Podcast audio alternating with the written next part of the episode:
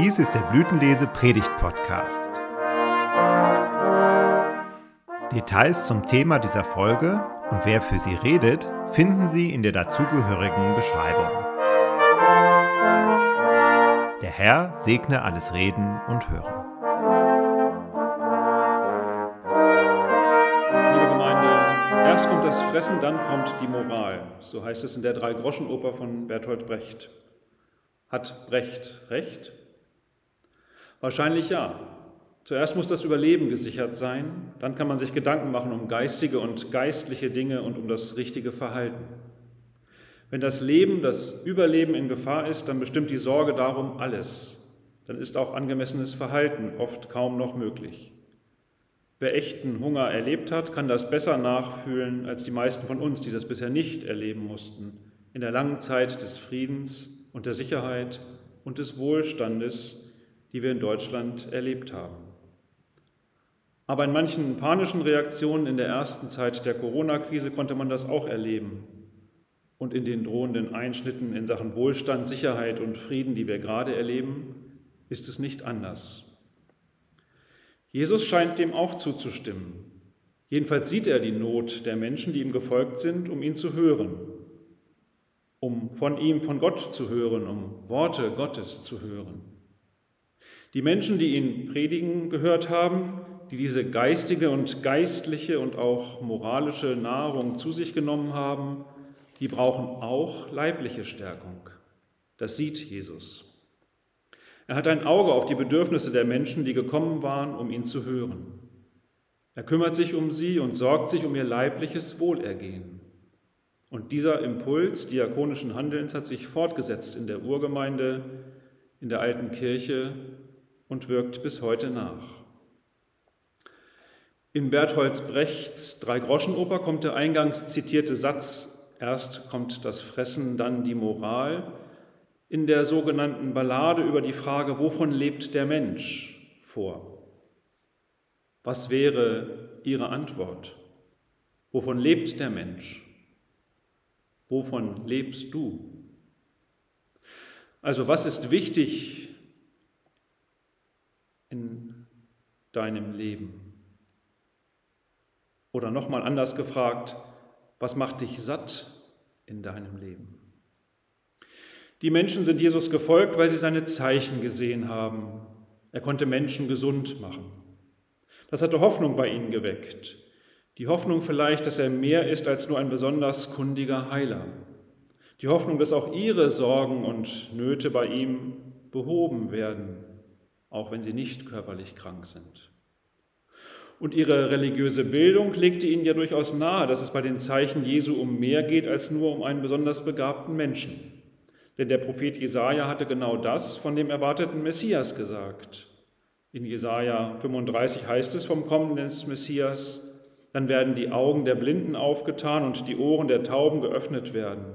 Dann werden die Lahmen springen wie ein Hirsch und die Zunge der Stummen wird frohlocken. Und genau das passierte durch diesen Jesus. Deshalb folgten sie ihm und erfahren nun am eigenen Leib, dass mit diesem Jesus das Heil Gottes schon da ist. Denn sie werden satt gegen alle Erwartungen und gegen alle Berechnung. Jesus lässt seine Jünger im Vertrauen auf ihn alles austeilen, was da ist, und es reicht für alle. Am Ende ist mehr übrig, als vorher da war. Das ist das, was auch wir erfahren können in unserem Leben mit diesem Jesus Christus. Wir folgen ihm nach und leben im Vertrauen auf ihn. Und so wie die Menschen damals die Erfahrung gemacht haben, dass ihr Hunger gestillt wurde, so machen wir im Vertrauen auf unseren Herrn genau dieselbe Erfahrung. Mit ihm zu leben bedeutet, satt zu werden an Leib und Seele. Die Darstellung aus dem goldenen Münchner Psalter aus dem 13. Jahrhundert verbindet die wundersame Brotvermehrung mit dem Abendmahl. Jesus und seine Jünger sitzen um einen Tisch, das erinnert an die Abendmahlszene. Zugleich sind viele andere Menschen da, sie sind klar unterschieden, kleiner als Jesus und die Jünger. Brote und Fische sind auf dem Tisch, auch ein Messer und ein Kelch, der wiederum zum Abendmahl gehört. Diese bildliche Predigt im lateinischen Psalter sieht das Brotwunder Jesu in direktem Zusammenhang mit dem Abendmahl. In der Feier des Abendmahls wird genau das erfahrbar. Christi Leib und Blut werden ausgeteilt mit den Worten für dich gegeben. Und es reicht für alle.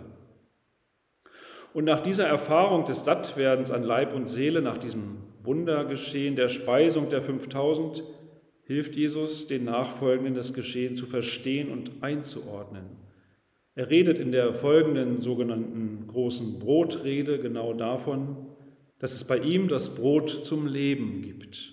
Ja, dass er selbst das Brot des Lebens ist. Und wir, du und ich, machen wir diese Erfahrung auch in unserem Leben? Erlebst du, dass du im Glauben an Gott satt wirst, dass dein Leben geborgen ist und heil? Das wird sicher jeder von uns für sich ganz unterschiedlich beantworten, aber es lohnt sich, dem nachzugehen, dem nachzudenken.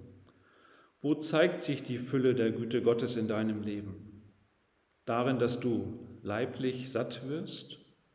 Oder dass es dir gut geht mit den Menschen, mit denen du lebst? Und wo spüren andere diese Fülle Gottes in unserem Leben? Wo zeigt sie sich in unserem Leben mit anderen, in unserem Handeln gegenüber anderen Menschen, gegenüber denen, für die wir Verantwortung haben?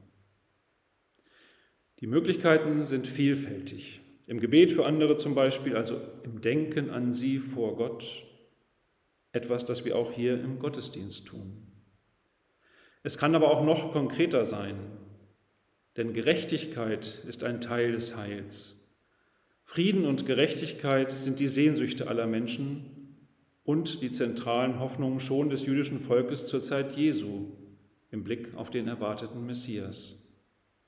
Sich einzusetzen für die gerechte Verteilung der Güter auf Gottes Erde, sich nicht abzufinden damit, dass wenige Reiche auf Kosten vieler Benachteiligter leben, das kann so ganz im Sinne Jesu ein Zeichen sein, auf ihn als Brot des Lebens zu setzen nicht nur für uns, sondern für die Bedürftigen, ja für alle Menschen. Und wir? Was können wir einzelne unbedeutende Menschen dabei schon ausrichten? Die Menschen in der Geschichte der Speisung der 5000 deuten das Zeichen Jesu als Erweis seiner Macht. Aber sie verstehen diese Macht als die eines Wundertäters und deshalb wollen sie ihn zu ihrem König machen weil er ihren vordergründigen Hunger gestillt hat. Dem entzieht sich Jesus. Der Evangelist Johannes erzählt die Geschichte deshalb genau so. Und auch uns gilt heute dieser Hinweis. Das Vertrauen, den Glauben an Jesus allein auf die Befriedigung unserer vordergründigen Bedürfnisse zu reduzieren, ist ein Missverständnis.